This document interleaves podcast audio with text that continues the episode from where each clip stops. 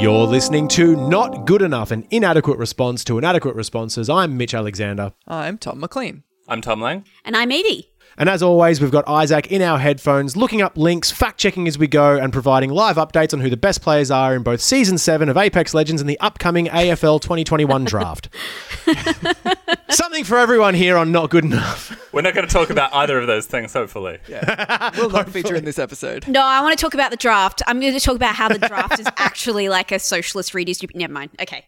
If if you're talking about the draft, God help me, I'm talking about Apex Legends. So nobody wants this. Yeah, we could do a whole bit on how, like, oh, people don't want bloody socialism in their politics, but the AFL, they bloody love it. I would love to hammer that home, but I feel like we'd have an audience of like precisely two people that care about footy. So sorry, leftists, learn some real sport. But what an engaged audience they would be. You know what they're missing in the AFL, though? the AFL is missing loot boxes, I reckon, to keep the kids engaged. You open it and you're like, ah, man, I was hoping for like a jersey or something, but it's just more stickers. No, yeah, like uh, gold tier mullets on some of the plays. Like he's gone extreme this year. Oh, Richmond feeling frisky. Can I, don't just do a podcast that's entirely on the AFL Evolution 2, which is a really terrible attempt at doing a AFL game? Actually, it's as Yeah. far as sports games goes, it's not that bad. Fill your But boots, Evie. you can do whatever you want, Evie. Moving on. What we've learned from this is you don't do throwaway jokes before we start the pod.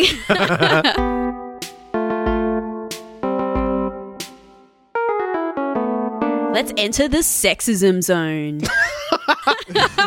The Four Corners television show did an expose on Alan Tudge and Christian Porter as how they put it, Megamondo Sleazers. That was the name of the episode. It wasn't really. Hang on, so what did they actually say? What actually happened? So what happened is basically it was like a it was a report on inappropriate relationships with staffers, especially in light of Malcolm Turnbull putting in what he called a bonk ban, aka stopping people from stopping their staffers. And that was after Barnaby Joyce, right? Yes. That yeah, was after Barnaby Joyce was caught having an affair with Vikki Campion, and he was also caught Giving her a um, job? Giving her a job, doing like it was like two hundred thousand dollars a year to do. Mm. Uh, they couldn't prove that she had done anything, Mm-hmm. um, but everyone was like, "Oh, Andy's had an affair," and a lot of people were like, "And that seems like it's kind of corruption." And they're like, "Oh, and he was sleeping around." Yeah. Well, he's got a red face like a little tomato.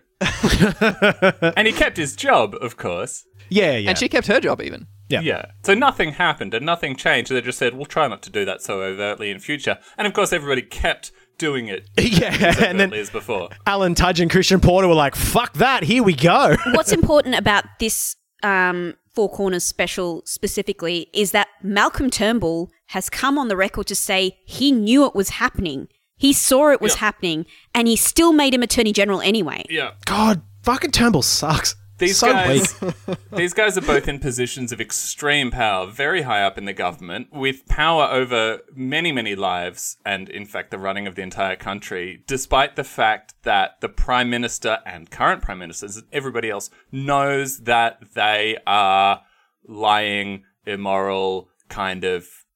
Well, Sleazebags. But this is Sleazebags. but this is the thing is that we knew that previously, only a few weeks ago, when a federal judge said that Alan Tudge is liable to be up on criminal charges because he essentially kidnapped someone, and that was like a oh no ah well thing in the media, and now this thing comes along, it's like, and he also had an affair, and people are like. It's like, of course he did. He's one of the most like they're all having affairs. They're all fucking each other. It's all coke fueled nonsense. Like, why can't we focus on the kidnapping? And these are specifically people who relatively recently, when there was like marriage equality debates, were going, oh, but the sanctity of marriage and uh, raising children and all this stuff. Um, they they have absolutely no actual moral fiber to speak of. They're all terrible, terrible people. Everybody knows it. Nothing changes. Just to try to thread the needle onto why I find like exposés like this so frustrating to sort of hear the you know the fallout from. Uh, and I think a lot of women would probably largely agree with it in that yes, it is a problem that these people are stopping their staffers. Um, You know, consensual consensual relationship or not, it is still a power imbalance.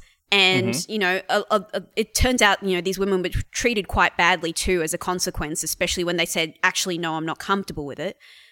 But it's just it like you know it, especially after hearing Barnaby Joyce, and you, uh, this is certainly not the first time that you know such relationships have been um, put forward to the media. But you can't help seeing, especially with Malcolm Turnbull putting his face forward and saying, "Oh, I knew about it, but I guess I should have given him um, less credit and not made him Attorney General." Like. you are the, Yeah, you are the Prime Minister of Australia. maybe, bro. If anyone could do something about it, the Prime Minister of Australia could do it, and he chose not to do something. So all I'm doing while watching this is going, oh, okay, well, if the Prime Minister won't do anything, what what's going to happen now? Probably nothing. So what is the purpose of this exercise? Uh, Malcolm Turnbull getting one over his enemies, like it, it like Getting on is- TV Yes. again, like Yeah. old times. People listening to him. it's very frustrating and sad that like you know the women who are specifically the victims of this they tell their story and it's very brave of them to do so but the people who use it for leverage are the men in the story of course I think that's something to keep in mind as well is that these stories don't come out because investigative journalists are doing the hard yards and like really like digging into it. Uh-huh. They're all corrupt and they are all doing horrendous shit and they get leaks from the like from the government when it's politically expedient for other people to leak on them. Yeah. yeah Because all these things are common knowledge. Like this is so much of this is known secrets shit. Like there are the, the Barnaby Joyce thing was known for about eighteen months before we even started to hear rumors about it. And then the story was broken. It's a known secret amongst not only the politicians but the journalists as well. Hmm. They just are waiting for hard evidence to be given to them. They get their hard evidence from other politicians. So for some, like at the moment, Alan Tudge and Christian Porter are in some people's bad graces, and someone wants to put pressure on Scott Morrison. Probably it's going to be Dutton and the right wing faction of the Liberal Party, the, the more right wing faction, and that's why we're hearing about it now. So don't ever try, like think that this is like you know a huge expose that came out of nowhere. It's like no, this is still all part of the politics and the game of it all. To these also people. when you say hard evidence it, it has to be emphasized that when you talk about hard evidence in australia we mean something that you won't get slapped with a defamation suit for yeah. Mm-hmm. It's not like they may have hard evidence, like, you know, they might have had hard evidence about Barnaby Joyce much earlier, but it was more likely for someone to get slapped with it previously hmm. than it was at the up until the point when it was actually disclosed. When she was actually pregnant and no one could avoid the, the news. Yeah. but yeah. I think there's also a real thing of people just being completely unable to distinguish between two really, really different kinds of story. Like you've got hmm. Barnaby Joyce's affair on one hand, where he had, you know, by all accounts, a consensual relationship with one of his staffers. He got her a very cushy job in another office. Um, they're having a kid together. They're still together, I believe. Yep. Like Second kid. this is like sort of a, a sort of zone of like, yeah, there's some questions around like the power imbalance there, but Vikki Campion is still like, you know, Barnaby Joyce is my partner. Like, it, it, it seems like one that's worked out okay. F- Whereas you've also got situations of like ministers trying to, you know, have sex with underlings being like, you know, oh, you want that promotion, do you? Which is like disgusting and predatory. Like, they're not the same story, but the the press often sort of uh, uh, describes them as the same story because it's just like, oh, it's you know ministers Yeah. having affairs. It's like there's ministers having exploitative affairs and ministers having consensual affairs, and they're so so different. Also, one particular fact that has escaped a lot of blowback, which really pisses me off in talking about it being sexism in Parliament House. Specifically, one of the staffers who came forward said that she was working under Michaela Cash and she got blowback from Michaela Cash's department Yeah. when they found out about the affair. Hmm. Yeah, to the point where she's now filing complaints against the like her office specifically because she feels like she was like at first it was okay and then as she worked there for longer she just kept getting bullied she was told she couldn't be trusted and that was all because of this consensual affair that she was having with someone who had immense power over her like the the whole thing is rotten and corrupt, and it is all like political games to those people, like who they can mm. bully, who they can move around, who they can force into doing things who like politically they may not want to do, and I mean fucking also sexually. Mm. Like this is how this works. Some kind of weird political gossip girl situation. It's fucked. Yeah, I, I, I want to point out that Vikki Campion, who received, uh, uh, uh, you know, just this cushy job, I, I, I get really mad about that because everyone gets so, you know, caught up in the a whole, you know, sordid affair side of the story. But she got hundreds of thousands of dollars of taxpayer money f- for nothing because she was having an affair with Barnaby Joyce, basically. Yeah. Yeah, that's And- the thing that pisses me off. That's the thing that pisses me off. I don't care that they were having an affair. Yeah. I care that Yeah. j- the, An she got affair this like doesn't affect corrupt the running position. of the country. It's the corruption that affects the running of the country. Yeah. And the fact Yeah. that these jerkbags stay in power. But Um, because there's sex involved, people get like, "Oh, the sex scandal." It's like, who cares about people can can have sell sex with whoever they want. Just Yeah. don't be corrupt. But also, Vikki Campion's actually spoken out in this situation. She wrote a thing in the Herald Sun saying the bonk ban protects no one. Uh, this, uh, what, what did she say? Uh, no women, no woman should be subjected to repeated ogling by their male bosses. But we get nowhere by victimizing ourselves as prey. Oh my like, god. and now we have to hear Vikki Campion's opinion on things. yeah, She didn't earn that position of having her opinion heard uh, on politics. Fuck that. Wow. I I think also half of the struggle with this, and it's something um, I've talked about on the podcast before when it comes to talking about gossip. I love gossip. I am a huge gossip maven. Really? One gossip, please. Uh, I'm always asking for gossip. Please at me with gossip that you have. Um, that being said, this is like you know it, the the framing of this a lot of the time when whenever. As you said, McLean, whenever there's an affair in Canberra or any pol- politician having an affair, the concentration is on the gossip aspect and not the consequences of such an affair, if there are any. Yeah, it's it's on the gossip aspect, and it, honestly, it's on the hypocrisy aspect as well. Like, even we're guilty of, of going into like, oh, Alan Tudge, he's meant to be a Christian, but he was having an affair, and even when he was talking against gay marriage, th- at the time he was having an affair, he was ruining the sanctity of marriage himself. Like, fucking. If a murderer tells you that murder is wrong, they're still right that murder is wrong. Hypocrisy's a fake idea. Like, I- think that Alan Tudge genuinely does believe that homosexuality is a sin. Like, him going on and talking about the sanctity of marriage while having an affair, it's just him being a hypocrite. Who gives a shit? Yeah. Everyone's a hypocrite. I did see one take mm. on Twitter, and I'm sorry that I forget who who put it out there. But just the idea that these people can be against marriage equality while still holding affairs does just speak to their idea of marriage being stuck in like the 1890s, where it's like, no, men can have as many relationships as they want. This is that doesn't ruin the sanctity of marriage. I want to bring it back to that. I disagree with that take. I think that they don't actually have any strong stances at all. I think they're just trying to say whatever they can say to get away with whatever policies they want to get away with. And the what this shows is that none of them can be trusted as far as you can throw them. Uh, no, I I reckon that they are genuinely homophobic and that they were mean, genuinely opposed to gay marriage. But- that, that one I'm, I reckon is real. But I reckon more importantly, they think that the rules don't apply to them and that they can do whatever they want. Yeah, Yeah. yeah. That's the thing that we should be talking about. Not like, ah, he doesn't really believe in the sanctity of marriage. It's he's he's corrupt. He's out for himself. Yeah, they're all corrupt. The main thing is, I do not give a fuck about these people's personal lives. They are politicians. They enact policies. Those policies affect people. Can we focus on the fucking policies? Alan Tudge, I do not care that Alan Tudge had an affair. I care that Alan Tudge went against a federal fucking ruling and kept a man in detention for five days illegally. That should be the only thing we're fucking talking about. I do not care who he fucks. And yet, like like we've all said, we're just obsessed with this whole oh, it's scandalous. It's it's not scandalous. They're just having an affair that happens all the time. You know what doesn't happen all the time? A politician kidnaps someone and a federal judge says you are very likely opening yourself up to crimes, which by the way, haven't happened yet. That should be the fucking scandal. Yeah, it was kind of weird to, um, like, I don't know uh, if any of our listeners were watching it, the report at the time. I actually didn't watch the report in real time.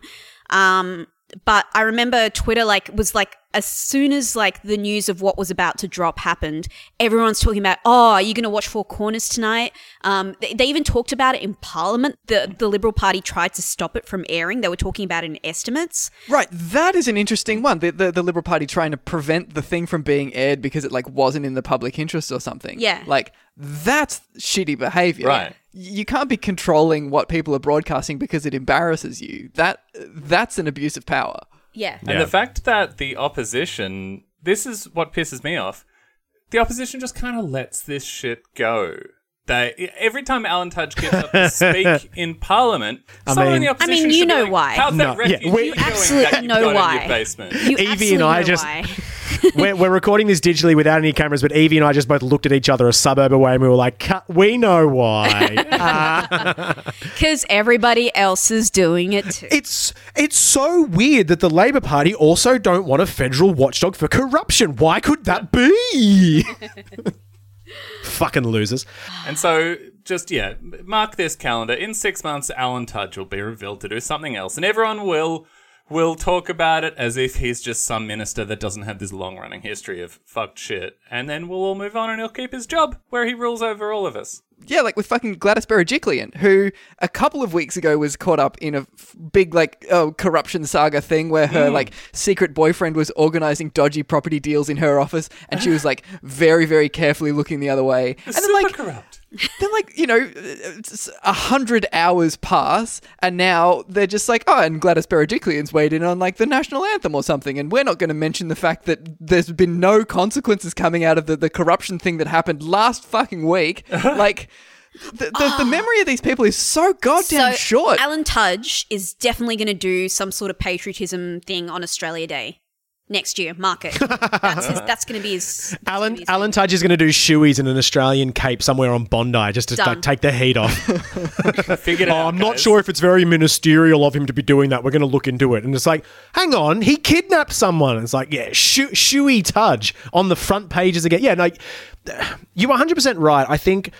Uh, McLean, part of that issue is that we have this like for-profit media or places like ABC and SBS competing with for-profit places that are convinced that people cannot hold their attention on one topic after a week. Like there aren't any consequences coming, and part of that because is because we're not reporting on Berejiklian anymore.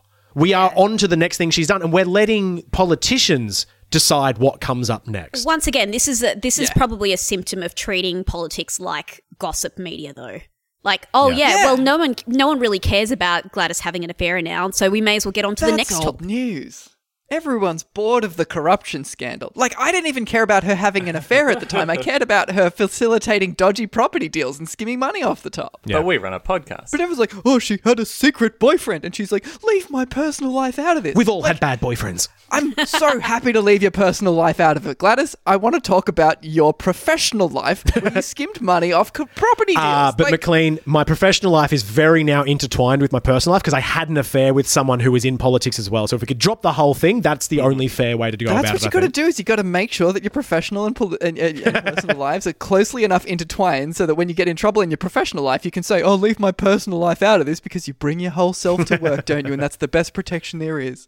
I'm just going to say this. Um, I would say that stan culture for celebrities and, and pop artists and stuff like that holds their idols more to account than the press gallery holds politicians.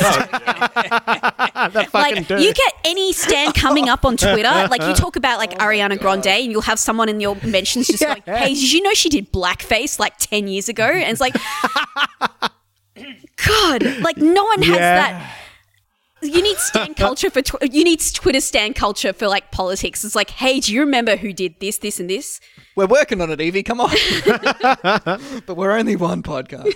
Australian politics runs on cartoon sitcom rules. It's like The Simpsons or something, where Gladys Berejiklian ends the episode with a big new mansion that we bought, and everyone goes, "Oh, that's pretty corrupt." Oh my god! And then the start of the next episode, we all move on. We go, "No, Gladys." Glad- back to Gladys, Parliament. Gladys Berejiklian went to space and no one cares about this. we Have need we all forgotten about the offshore detention from last episode? fuck. We need a Frank Grimes character in the press gallery to come in and just be like, "I'm Gladys Berejiklian. Nothing sticks to me because I'm Gladys Berejiklian." My personal life out of it. fuck, that sucks. I'm laughing because it's so painfully true. fuck. Yeah, no, that's good. Everyone in the press gallery is like Mr. Burns. Like whenever he sees Homer, and it's just like, who's this guy again? Who the devil are you? Alan Tudge. Huh.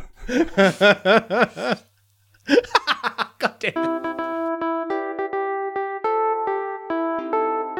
Uh, another part of our, this same story went uh, kind of viral because Scott Morrison had the temerity to manterrupt a woman who was trying to uh, answer just a legitimate question, and he just oh he d- d- just steamrolled her answer, and oh what a what a misogynist. Ms Ruston, could I ask you, as, as a woman in, in the government, uh, your reflections on, on, on the culture inside? Has it got better, worse, or no change since the, the bonk ban era? Well, Phil, the only thing that I can. Hmm. How this ban is referred to, I think, is quite dismissive of the seriousness of the issue, Phil.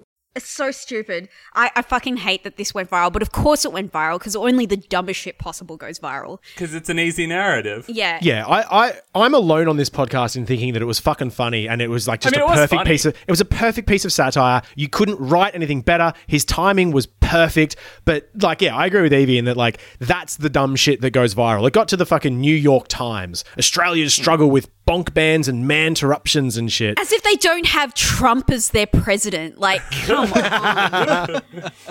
Shut up, America.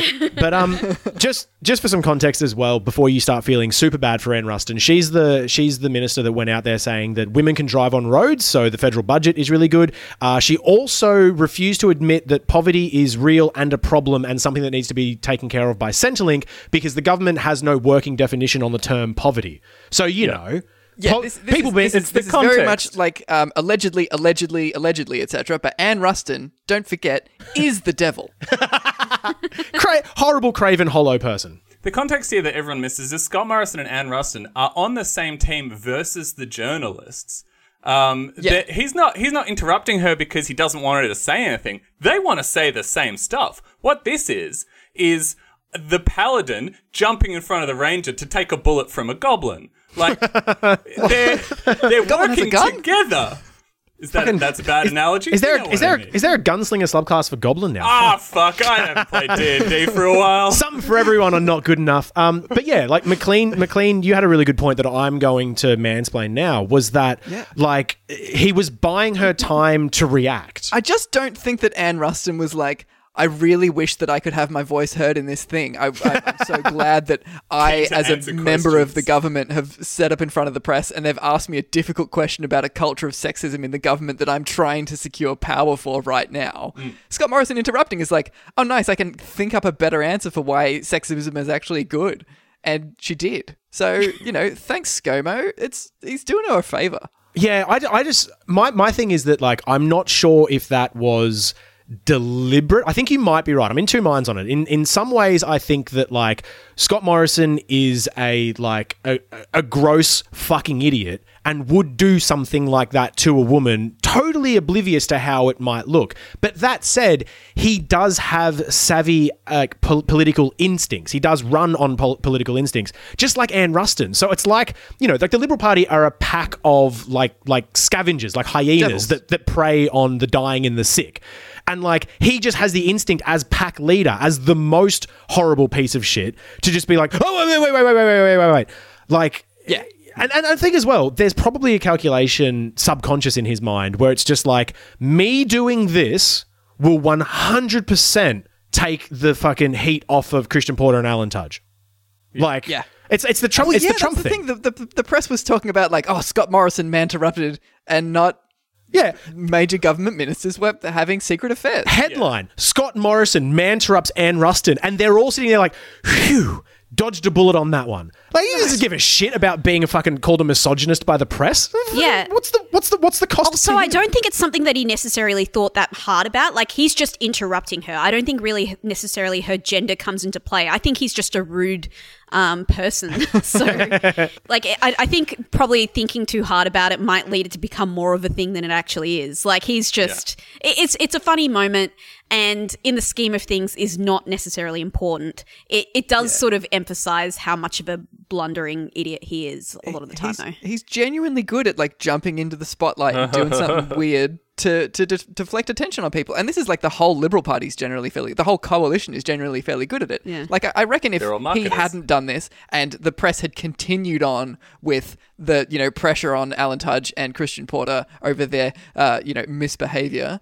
Uh, you know, i- i- if the pressure got a little bit too hot, they'd be like, "All right, what are we going to do about this?" Um, okay, uh, Barnaby Joyce, how about you post a visibly drunk TikTok so that people will talk about that instead? like, th- th- th- they, they, they just do that all the time. It's the same playbook. They just do something cooked that that is unrelated to the thing, and then the press is immediately like, "Oh my god, look at how red his face is." Yeah, and then the, the credits roll, yeah. and we go back to the episode next week. exactly. It's the cartoon logic. Going back to um, my particular bugbear, which is amplifying men's voices in this, talking about it and how much they're so sorry for not doing anything at the time. Like, I seriously think that it's un- a, a crime that Malcolm Turnbull isn't getting much more blowback for it than he is. Because he was specifically he's a- in the spot. Um, and like you know, we're getting distracted with all these clips about like you know, um, the manterruptions and what have you. Why isn't anyone talking about the fact that our prime minister at the time knew what was going on and just let it happen? Like that is a pretty like I would say that's the real sexist sort of architecture that has happened.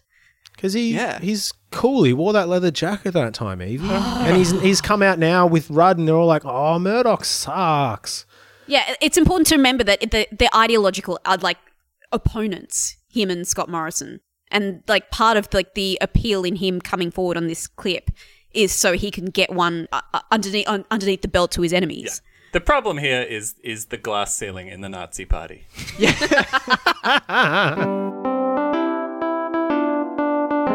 Joel Fitzgibbon, uh, we talk about this guy. He's he's the Labor guy who's secretly working for the Liberals, but not so secretly. He, up until very recently, was the shadow minister for resources. yeah. So this is the big story. member for Hunter. Oh, he's been he's he's he's quit because uh, I guess his like super overt bad guy shtick finally caught up with him. Everyone's like for ages has been like, "Hey, Joel Fitzgibbon, how about you stop just like actively supporting all of the LNP's positions? Do it subtly, like the rest of us." He hasn't actually quit the Labor Party. He's No. quit the, he's quit the cabinet and he's on the backbench. Yeah. Um, so he's still also in the Labor Party. We need to be super, super clear with that because I fucking hate all of the media reports, all the way back into sports reports when we started this fucking podcast. These people do not quit, and yet people report on how they quit or they left or they were fired. They fucking didn't. They maintained their seat, they maintained their vote, they maintained power. They just don't have the portfolio that gives them some political prestige. That's it. Yeah, Yep. he's taken that Manila folder and he's given it to another guy that looks just like him. Politics. Yeah. Um, so, like, Fitzgibbon, just, we've, we've talked about him a bunch, but in case you've missed the previous every episode, um, his whole thing is like, oh, Scott Morrison says he wants to, like, use taxpayer money to underwrite gas power plants. Great. Fully on board with that. Go Scott Morrison. Kill that planet. And everyone in Labour's like, but we're meant to be pretending to be the opposition. Our problem with Joel Fitzgibbon is he is a climate denier. he is a That's- huge that- climate denier. He's like actively The long and the short of it is fossil fuels. actively pro fossil fuels. He loves coal. And and because the rest of the Labour Party is so wishy washy and like also support fossil fuels a lot but don't like to say it out loud, um, because he says it out loud and because he has that position of power in the Labour Party, he tends to drag the party with him because he's the person they've decided will speak for their climate and and fossil fuel uh, sort of decisions, which is fucking stupid. And so you get you get uh, people like Anthony Albanese, um, who's meant to be a little bit more left wing than him, saying these really hardline things like, uh, "Well, I speak for the Labor Party, and the Labor Party's position is we examine things based upon the detail." And everyone's like. Well, Albo, you just wasted 10 seconds of our time. And so this has kind of been brewing up a bit more. People in the Labour Party going, what is this guy doing? Joe Biden got in, and everyone in Australia went, uh oh, looks like there's not the appetite for global fascism and climate denial that we thought there would be. A- a- are we going to actually be pushed to do something about climate change in the weakest possible way? Joel Fitzgibbon has the stance of like, he doesn't want Labour to have a medium term emissions target. He's like, okay, zero emissions by 2050, great, I'll be dead by then, so I don't care. A 2030 target, oh, look out, that's in only 10 years. Well, we can't have any targets in 10 years. And he says this insane thing, whereas, like, the Labour Party has had six climate policies since the 2006 election. Only one of them was ever adopted. That was the, the carbon tax. It was super successful. And that policy was repealed by Tony Abbott. So the conclusion you can draw from that is after 14 years of trying, the Labour Party has made not one contribution to the reduction of greenhouse gas emissions in this country. He's so close. So he's like, he's like, well, we haven't accomplished anything, so we should give up on trying. He says, if you want to act on climate change, the first step is to become the government, and to become the government, you need to have a climate change policy that can be embraced by the majority of the Australian people. Labour fucking loves doing this, where they go, well, we're not a government, so we shouldn't do anything, and we also shouldn't promise anything, and we're just gonna pretend to not be here until you elect us for some fucking reason. Fitzgibbon is also convinced that a climate and energy policy that can be embraced by a majority of the Australian people is a pro fossil fuels Right. policy. That's exactly what he's saying. He's not being like, oh, well, you know, 70% of Australians support urgent climate action, Which so surely the, yeah. the energy policy is that. He's like, no, no, no, no, no. We've got to factor in the coal miners into our energy policy. Yeah. And when I say factor in the coal miners, I don't mean a just transition for the coal workers. I mean keep the mines open. Yeah, when he says a majority of the Australian people, he means a majority of the Australian top 100 billionaires. Yeah. It's it's it's blatant, and we shouldn't even be bothering with his talking points because they are all. I will say anything to ensure the success of coal and gas. Um, so yeah, he stepped down from his portfolio for whatever reason, because finally he decided there was a better job somewhere else, or because he wants to take a run at leadership or something. Yeah, I mean, there's certainly murmurings that he's going to try and take a run at leadership, and he's using the, the backbench position to shore up support and, and try and roll Albo, which he has also publicly said that he intends to do. Insane. Not not recently, but he has in the past gone on like Sky News and said, "Oh well, if Labor's climate policy is too ambitious, I'm absolutely going to try and topple Albo and take over and make it back to a nice climate denier stance." I love So- that Labor's climate policy is too ambitious for anyone. If their climate policy right now is, we'll try to do something by 2030. Yeah, it'd be nice. Yeah, I think there's part of it where he can see the writing on the wall and he knows Labour is going to go to a more like ostensibly green facing energy hmm. policy. He wants to go back to Hunter to shore up votes because his electorate isn't one that supports climate policy. So he can he can make the, he can appear more in local newspapers and on local radio to get votes for himself when he's not the energy minister who's ruining his own electorate, quote unquote ruining his own electorate. Like I think I think it's a I think it's a tactical move to make sure he can stay in power. Um, and then yeah, like like you said, wh- and because he has he's got a strong voter base, he can't be leader if he does if he gets voted out of his own seat. I would like to know, like, it does he have like? I know it's a blue ribbon seat, but as previous elections have shown, blue ribbon seats can be flipped. So I want to know, like, is that a blue ribbon seat on the basis of they genuinely like his policies, or they're used to voting the Liberal Party for this long that they can't imagine well, anything oh, else? Here's an I think- interesting one. I- When I was researching this little bit, Yeah. I found out an interesting little piece of information about old Joel Fitzgibbon, which is that he's a dynastic appointment in Hunter. The previous member for Hunter was fucking Joel Fitzgibbon's dad. Wouldn't you know? Inherited this seat through just intergenerational wealth, isn't it? I, I, I do want to talk about briefly how much of a disservice he is doing to the seat of Hunter, though, because this Yeah. is a coal mining town Yeah. Those workers need something in place to ensure that they're taken care of when the fossil fuel industry inevitably collapses. We're already getting China refusing to import more Australian coal and all kinds of things like people like divesting from coal in like large, you know, uh, investment uh, firms and stuff divesting from coal. Like Hunter is going to get fucked if if if the government doesn't take care of them. And Joel Fitzgibbon being like, "Oh, we got to keep coal mining. That's the only way to stay afloat." he's he's selling off their own future. Yeah, they're not like ideologically obsessed with coal. Like they're not like I love coal and I want to mm. smooch it on the mouth. They just want a job. And like you mm. know, if you had multiple exit options at this point to give them jobs, green jobs even that would replace their current jobs in working in coal, that's possible. Yeah. But they've chosen not to. So, uh, one of the big towns in that in his electorate is Singleton, which rings a bell to me because that is the town that I keep seeing um, little news clippings from on Twitter because they monitor air quality in the area because it's coal mining area and the air quality is absolutely fucked.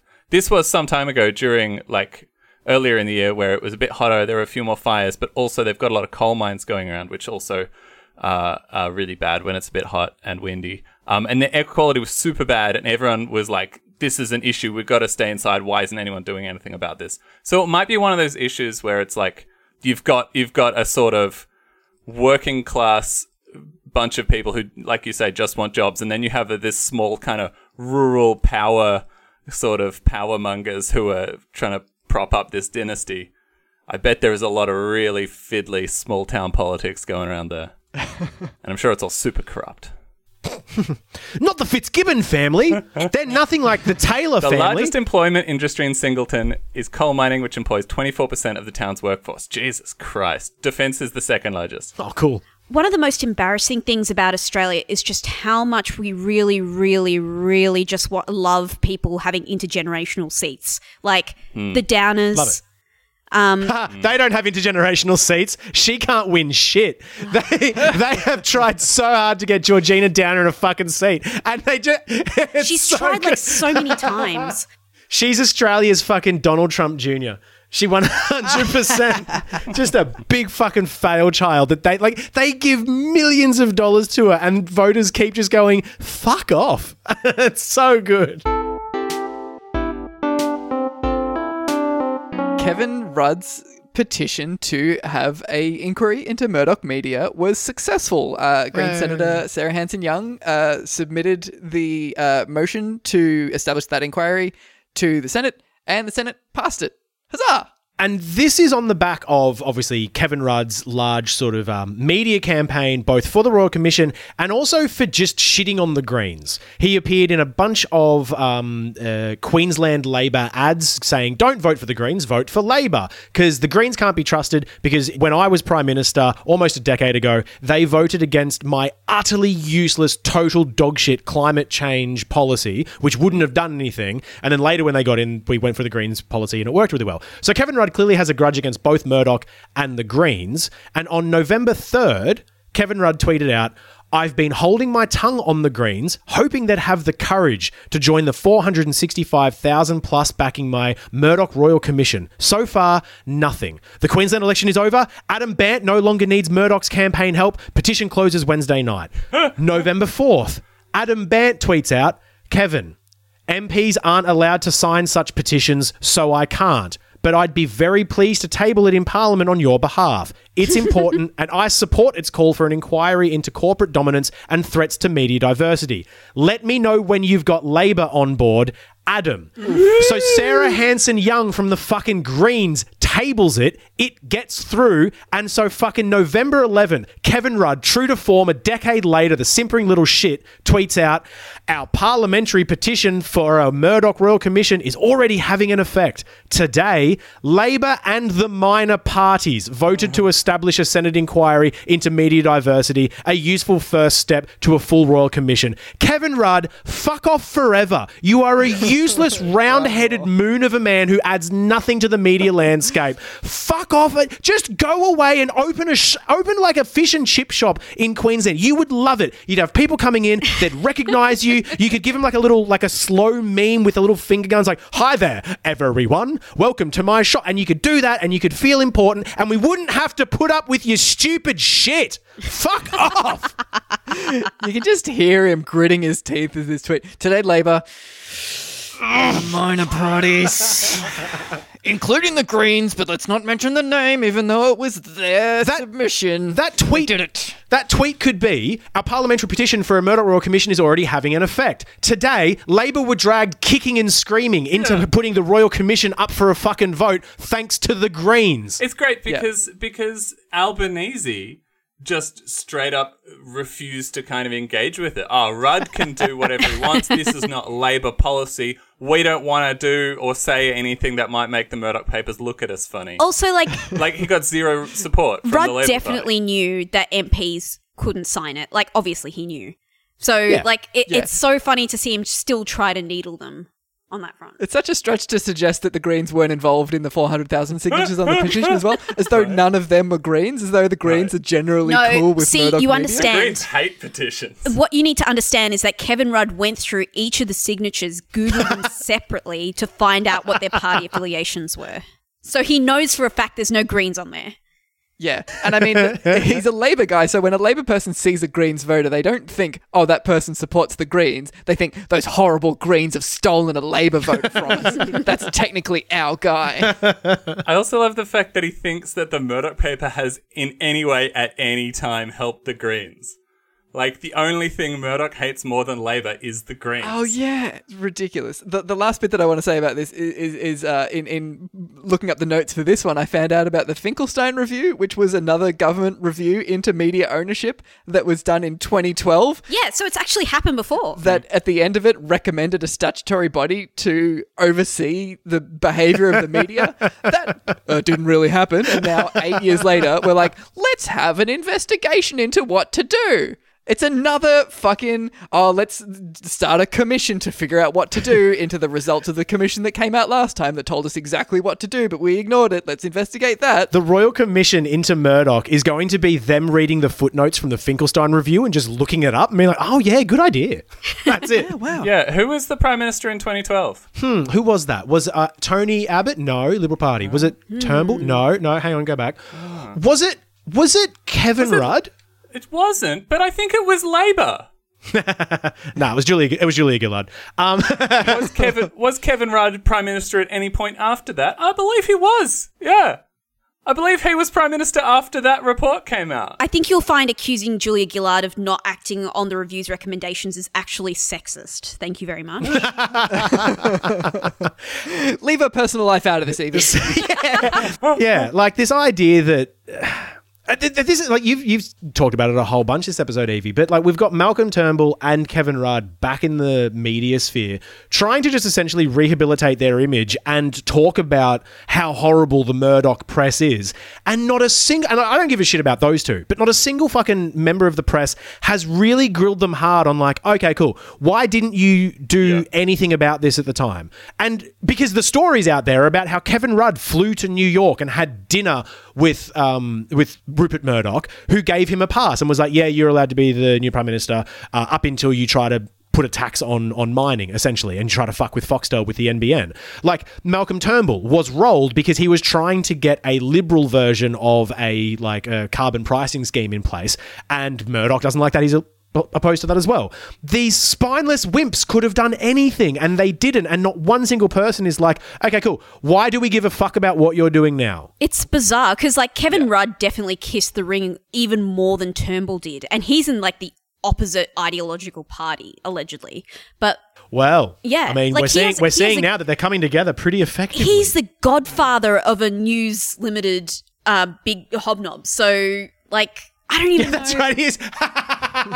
yeah, Kevin, Kevin Rudd is the godfather of someone from News. Yeah, Yeah. Uh, like it, just it's well, child from News. it's just amazing like how there's so little investigation into the fact that these two narcissists are leading this sort of uh, this petition like, that's what it drives me crazy like i hate both of them so much but like for them to, for Tell them us how to you feel, Evie. uh, for them to grandstand like this it's just like ugh. I think one good thing we can take away from it is that any calls for there to be a centrist party coming out being led by Kevin Rudd and Malcolm Turnbull is dead in the water because not a single one of them is going to budge on whose name should go first on the party line. So we have no risk of that happening. It's fine.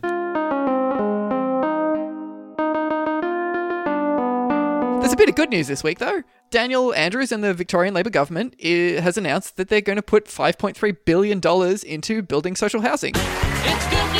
Social housing in Victoria is in a pretty fucked situation, hmm. so even though it's not going to fix it, it is going to help. So it's it's just really nice news to see. That sounds good. Do we know any like are there any more specifics than that, or it's just No. like here's a uh, needed cash injection? Um, they're going to be. I mean, yeah, there are specifics about like it's going to be targeting places like Geelong, Ballarat, and Bendigo specifically. They're getting a whole bunch of cash.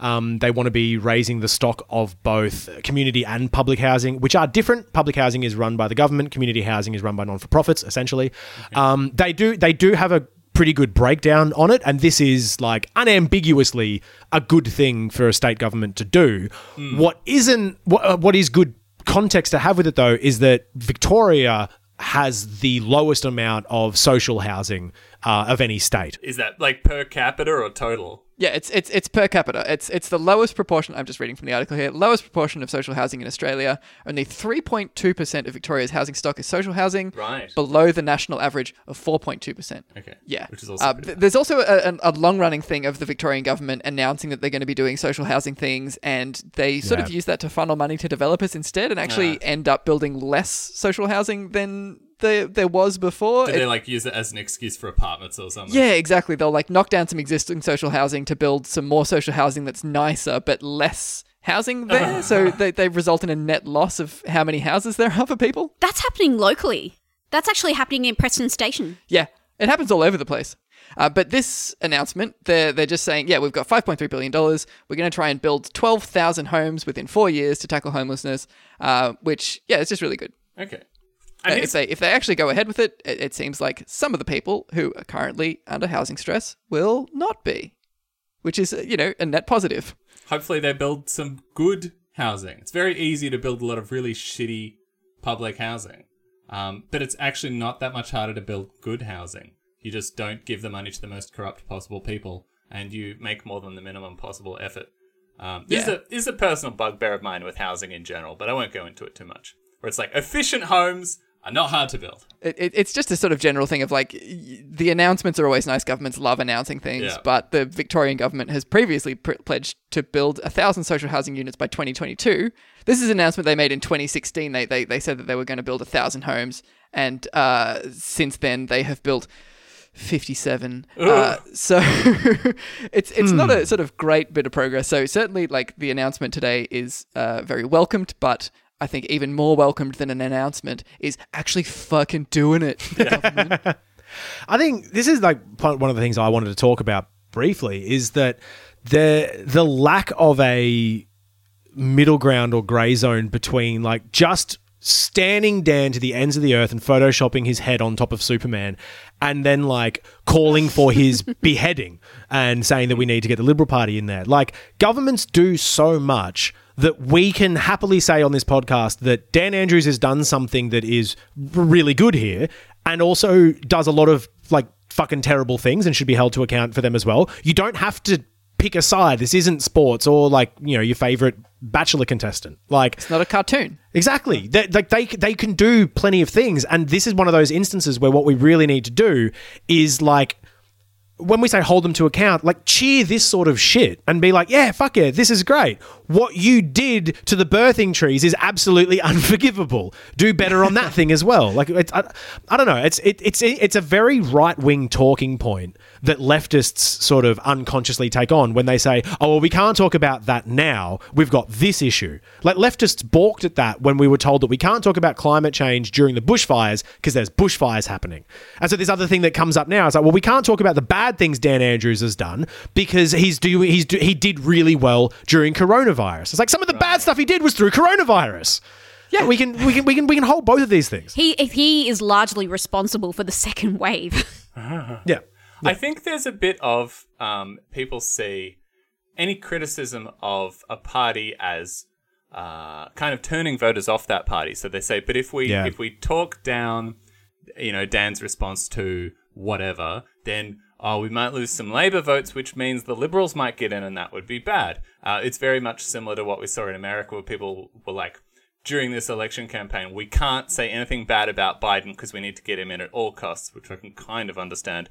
But we'll have to make sure he does the right thing afterwards. But I don't know. I don't know. Like, I can kind of see the merit there in Australia. I think it's a lot fiddlier than that because, for one thing, we don't just have that two party system. I, I think the the incl- the inclination there is definitely though the whole idea of treating politics like team sports, which is my Exactly. least favorite inclination that people have. Like actions for this week. If you ever find yourself making a Photoshop of Dan Andrews as Superman, I'm begging you get into a team sport. Like just oh my god. We've got lockdown still, Evie. We can't. No, there's a new season starting next year. Australia's going to have team sports again. Like, really look into getting into AFL, like, for next year. Nah. Just, come on. I don't know, Evie. Fuck I heard that. they cancelled sport forever. Yeah. Nah.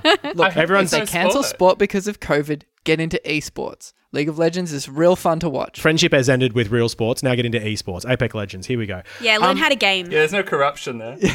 The main the main thing though is that that idea of like we can't turn voters away from certain people. What we know that definitely works, and this is why politicians try to campaign against it. I mentioned Kevin Rudd like doing ads against the Greens is because it's not that the voters go to the Liberal Party, it's that the voters push the Labor Party on issues and they're forced to go left, and they don't want to go left. Dan Andrews doesn't want to do leftist things. It's better for him and all his friends to do right wing things. But governments don't lose votes like that. If the majority of their supporters go, fuck yeah, we'll vote for you, but we really want you to do this thing and we're going to preference or even vote for the Greens to let you know this, they fucking hate that. So they want to make sure that they can have their own. Um, Because they're pushed to do these awkward deals. yeah, exa- And exactly, exactly. But credit. But even then, it's like it's it's politically untenable for politicians to hold on to like policy positions when the vast majority of people want them to go another way. So they lie to people and say, "Well, you know, you'll be voting for the other people who'll be even worse than that." It's like, no, we won't. We're just going to force you to do shit that's both good and what we want. They also love to make deals and then get really mad when the sort of cost of the deal comes home, where they're mm. like, look, we've made this political deal where we'll scuttle climate action to secure some other victory, and the gain from that is securing some other victory, but the cost of that is we'll piss off the greenies. And then the greenies get pissed off, and they're like, you can't be pissed off at that. We did it as a deal. And it's like, yeah, the cost of the deal was greenies getting pissed off at you, man. You've got to, you've got to suck that up. or they make deals where the the cost is actually so much worse than the benefit. They go, ah, yes, Oh, we'll sure. Get, we'll get a, a little deal with our offshore shore gas companies. We'll get a bit more gas supply in Australia. Downside is we'll destroy thousands of kilometers of of natural coastline. But you know, It's a the trade. price you It's pay. balancing act. business. Yeah. Yeah, you you fuckers destroyed thousands of kilometers of natural coastline. Yes, but we reduced your energy bill by a little bit. Don't be mad at me. It's like, no, I'm mad, man. What do you want? This is also why we haven't really talked about the fact that the Parliament of Victoria voted for a Green New Deal sort of thing because I like think even that's, yeah, very much a, a thing of like, let's see what they actually Yeah. do. Yeah. I love that they voted for it, but let's see what they actually even do. even some Greens like members were just like, and let's see what fucking happens. They voted for it in principle. like even even the people in power were just like, well, fucking fingers crossed. So like, yeah, hopefully that'll be really good. Maybe in six months' time or whatever, we can be on the podcast being like, holy shit, they fucking did it at the expense of probably Indigenous communities and people with Sudanese heritage because that's what the fucking Parliament of Victoria love doing is bullying them. uh, Sam Ratnam, who actually passed the, who who introduced the motion um, in her tweet announcing it, was like, "Breaking! Parliament just voted yes to our motion for a Green New Deal for Victoria. This is the first time a Green New Deal has been formally endorsed in Australia." The next step is to ensure the government follows through in the upcoming state budget. It's very much like every couple of months they go, I'm going to get fit. But all my friends Me Guys, through this entire lockdown. Fuck. This is an announcement. and all of my friends have learned. Don't congratulate him then. He hasn't done it yet. Let's give it a little bit of time and see if he actually does it. Surprise! I never, I never follow through. Um, and and if I got a lot of congratulations for um, for my announcement there, um, everyone would be wasting their cakes. I will say that one of the things, so the things in the Green New Deal uh, that the that the, the Parliament passed, one of them was a big build of new public housing to help help end homelessness, and only a few days later they have announced that. So again, let's see if they actually do it. But it, it does suggest that that it is a, a you know a bit of actual forward momentum. It, it's really nice. I'm just going to run down the list of things that are in the sort of Green New Deal that they're proposing, just because it's nice to imagine a nicer world sometimes. Put some, put some like um the the chime music. We can imagine a world. Imagine a world where they're pushing for publicly owned renewable energy and storage projects, big new build of public housing, employing more educators, healthcare workers, nurses, and social support workers, uh, restoring natural environment by regenerating bushfire areas, protecting threatened species, and planting trees and native vegetation. Uh, investment in walking, bike riding, and public transport to cut traffic. Hell yeah. Reviving shopping streets to support jobs in retail, and a recycling revolution to reduce waste and protect our waterways and wildlife. I, I actually really like that the Green New Deal involves reviving shopping streets and supporting jobs in retails and stuff. I, I, I honestly very think that focused. think about the economy is a real thing that does need to happen Hmm. in terms of getting climate action. You just need to think about the economy in a way that is not just like we need to make money. It's like Green New Deal means supporting the people who need jobs and getting them jobs. The state can support that, and we should, Hmm. and we'll need to to get actual climate action. So I, I actually honestly like that that is in the Green New Deal. the as well. uh, that's the New Deal part. yeah, that that part is also um, focused on the fact that to have a more greener sort of economy, we need to bring uh, production, like the production chain, back to a much more local spot as well. yeah. So, like, they're actually thinking about sort of shrinking that circle, which is great. That's actually a really good plan, and I sincerely hope that that's the case. Yeah, walkable city stuff is is is awesome. I friggin' love Yeah. when people get behind like, you know, oh, why don't we have just more retail areas intermingled in residential areas Yeah. and stuff rather than just having like, oh, we've got like this housing complex Hope you like suburb thing over here and then you've got to drive half an hour to get to the shops. It's ridiculous. Watch out for the cottage core eco fascists. yeah, they're all they're all things where they they've chosen things that really it's hard to get angry about. No one's like, oh, we don't want to have more jobs for nurses and teachers. That's ugh. Reviving our shopping streets, these bloody ah. greens. I mean, they'll try and find a way to make it an ideological bent. And I mean, there are still like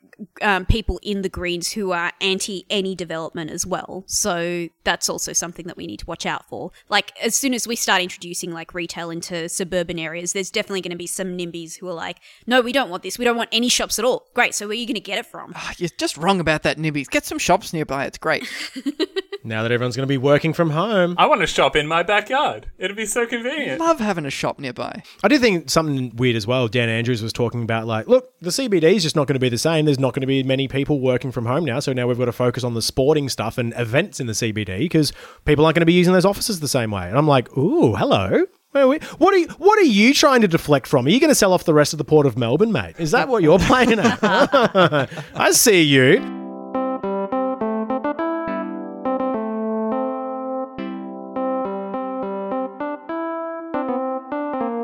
Actions this week.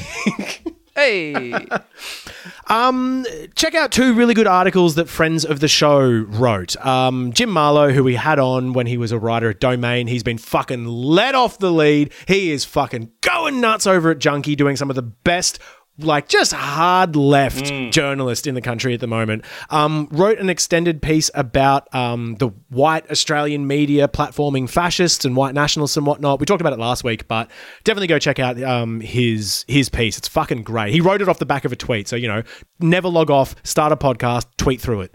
Um, The other one is uh, James Clark wrote an amazing thing in Jacobin about uh, Fitzgibbon's resignation and the next step for steps for Labor, and just really laying out in a much more considered and smart way than we do about what Labor need to do in terms of like somehow like getting these very very tough concepts through to people. You know the tough concept of like literally no one is using fossil fuels in the next 20 years and also renewable energy will give us money and jobs and will secure the future. You know those really unpalatable hard ideas to sell? Uh, he sets out actual ways to do it instead of just starting a podcast and yelling about it um, there was also an article posted not by a friend of a pod, so uh, sorry, but Fuck you. uh, you know, just I think there can be a new friend. sort of generally Nah, fuck 'em. leftist writing generally. No, no, friends only.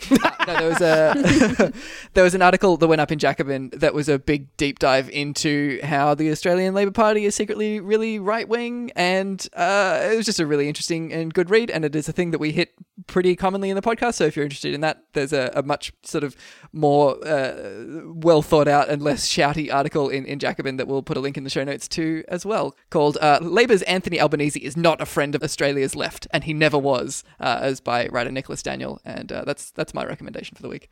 Another good shout out this week is NAIDOC week, just finished up uh, last week. And in a little bright spot of good news, Australia Post has agreed to incorporate traditional place names in their mail.